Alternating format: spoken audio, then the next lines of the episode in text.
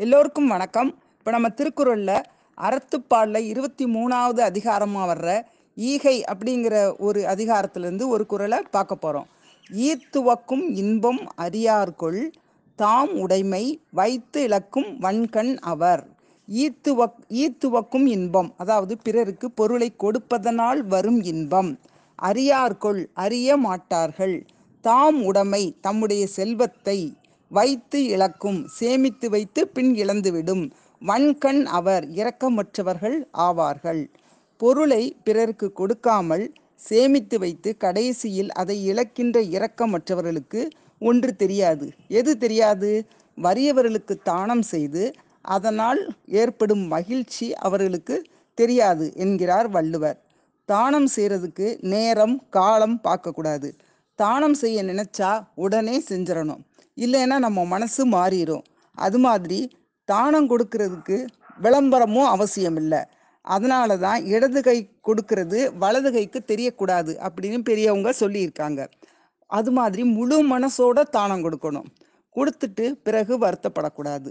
அப்படி வருத்தப்பட்டா அந்த தானம் வந்து நல்ல பலனை கொடுக்காது. தானம் சொன்ன உடனே நினைவுக்கு வர்றது கர்ணன் தான். ஒரு தடவை கிருஷ்ணர் வந்து கிருஷ்ணரும் அர்ஜுனனும் பேசிக்கிட்டு இருந்தாங்க. அப்போ கிருஷ்ணர் வந்து அர்ஜுனன் கிட்ட தானத்தில் சிறந்தது கர்ணன் தான் அப்படின்னு சொன்னார்.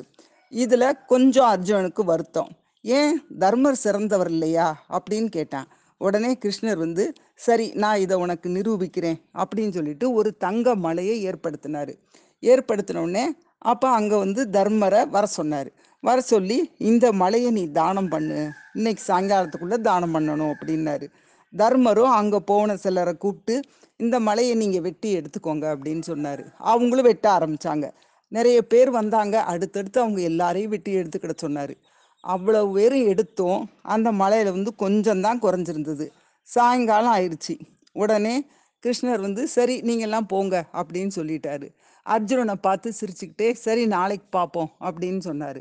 மறுநாள் இதே மாதிரி ஒரு தங்க மலையை ஏற்படுத்தினார்.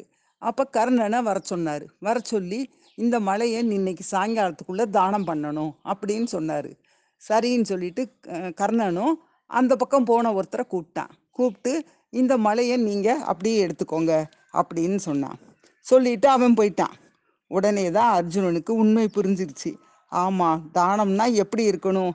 அப்படிங்கிறத நான் புரிஞ்சுக்கிட்டேன் அப்படின்னு சொல்கிறாரு இதனால தான் அதில் வந்து தானம் கொடுக்கறதுல அவனுக்கு ஒரு இன்பம் இருந்தது கர்ணனுக்கு. அதனால தான் வள்ளுவரும் என்ன சொல்கிறாருன்னா ஈத்துவக்கும் இன்பம் அறியார்கொள் தாம் உடைமை வைத்து இழக்கும் வன்கண் அவர் அப்படின்னு சொல்லியிருக்காரு. சரி அடுத்த வாரம் பார்ப்போம்.